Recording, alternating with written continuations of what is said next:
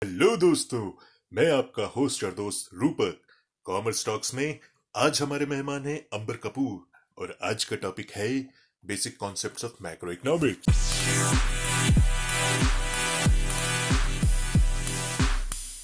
अंबर sir, last part में हमने समझा था इकोनॉमिक एक्टिविटी और क्लासिफिकेशन ऑफ गुड्स, तो आज आप हमें क्या बताने वाले हैं?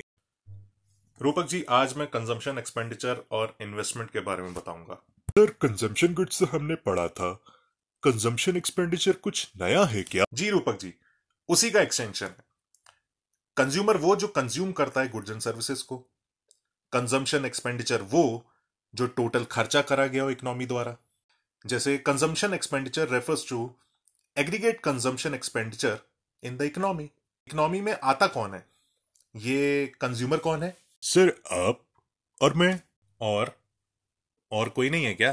सॉरी सर, मुझे इतना पता नहीं, मैं तो छोटा सा नन्हा मुन्ना बच्चा हूँ।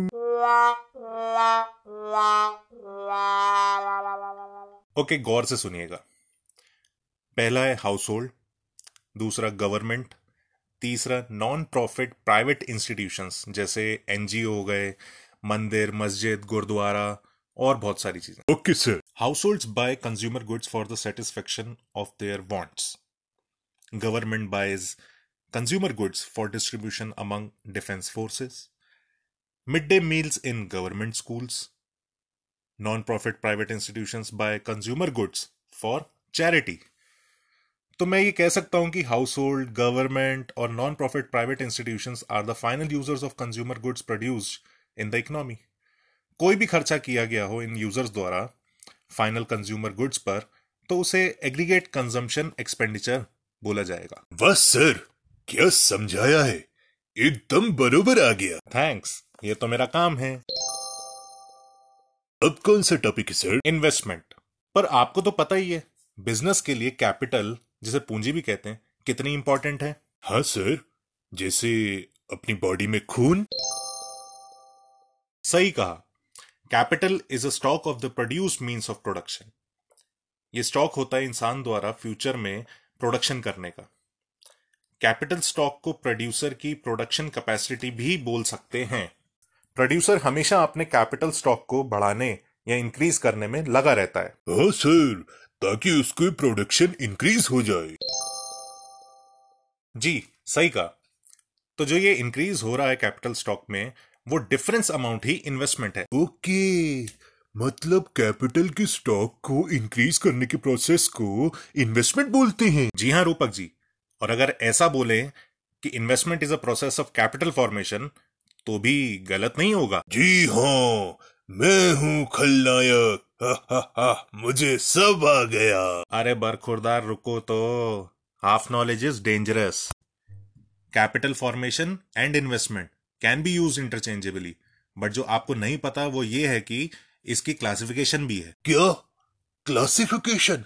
ये तो टॉपिक बढ़ा दिया आपने। अरे रूपक जी, जो जितना है उतना ही बताऊंगा ना।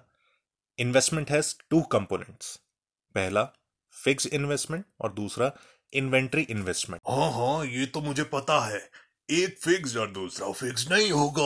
अरे थांबा मेरे शक्तिमान, टीचर हम हैं, हम हैं टीचर। फिक्स इन्वेस्टमेंट्स मतलब किसी भी अकाउंटिंग ईयर में प्रोड्यूसर के फिक्स एसेट्स का स्टॉक कितना बढ़ा।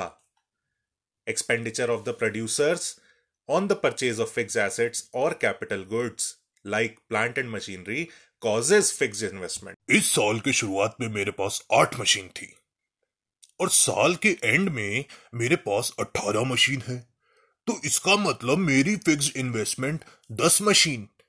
ऐसा क्या सर? जब बात, अब आई बात समझ में। अच्छा रूपक जी, ये बताएं कि आपका घर का नाम या पेट नेम कोई है क्या? हाँ सर, मुझे प्यार से घर में चिंटू बुलाते हैं। तो वैसे ही फिक्स इन्वेस्टमेंट को प्यार से फिक्स कैपिटल फॉर्मेशन बुलाते हैं। It raises production capacity of the producers. Higher level of output leads to higher rate of economic growth, popularly known as GDP growth. अब इन्वेस्टमेंट इन्वेंट्री इन्वेस्टमेंट की बात करें तो इसे चेंज इन इन्वेंट्री भी बोलते हैं। फिनिश गुड्स हो, सेमी फिनिश गुड्स हो या फिर रॉ मटेरियल हो, इन सबको हम बोलते हैं इन्वेंट्री स्टॉक। ये टाइम टू टाइम चेंज होता रहता है। तो हमें चेंज कैलकुलेट करना होता है साल के एंड से साल के शुरुआत का, मतलब inventory at the end less inventory at the beginning will be change in inventory. इसी को हम क्या बोलेंगे, इन्वेंट्री इन्वेस्टमेंट या फिर चेंज इन इन्वेंट्री। सही है सर, ये तो जैसा सोचा था उसका उल्टा ही होता जा रहा है। तभी मैंने आपको टोका था। अभी तो आगे और है जिसे हम ग्रॉस इन्वेस्टमेंट और नेट इन्वेस्टमेंट बोलते हैं। क्या बात कर रहे हो सर?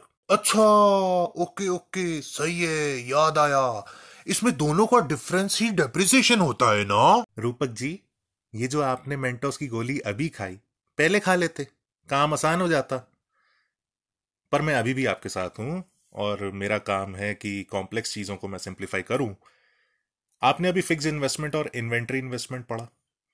मान लीजिए अगर आपने पूरे साल में फिक्स्ड एसेट्स और इन्वेंट्री में जो भी चेंज आया जो भी चेंज आया उसको टोटल करें तो क्या आएगा पता है? Gross investment.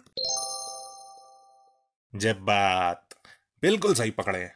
और उसमें से डेप्रिसिएशन डिडक्ट करो तो क्या मिलेगा? हाँ, ये तो मुझे पता है, नेट इन्वेस्टमेंट। अरे चिंटू, एकदम सही बोले। सर, आपने मुझे चिंटू बोला, मतलब किसी चीज का दूसरा नाम बताने वाले हैं आप। क्या बात है, seriously you are improving.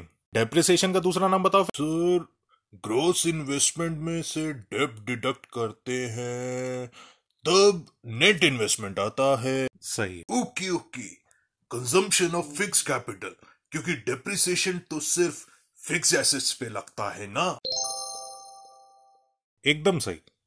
Depreciation is the loss of value of fixed assets in use of account of normal wear and tear, normal accidental damages, expected obsolescence.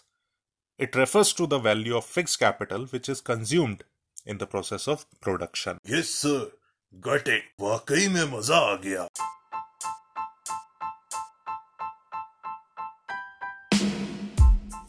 तो दोस्तों, मिलते हैं कॉमर्स टॉक्स के अगले पार्ट में। तब तक के लिए this is Rupak signing out.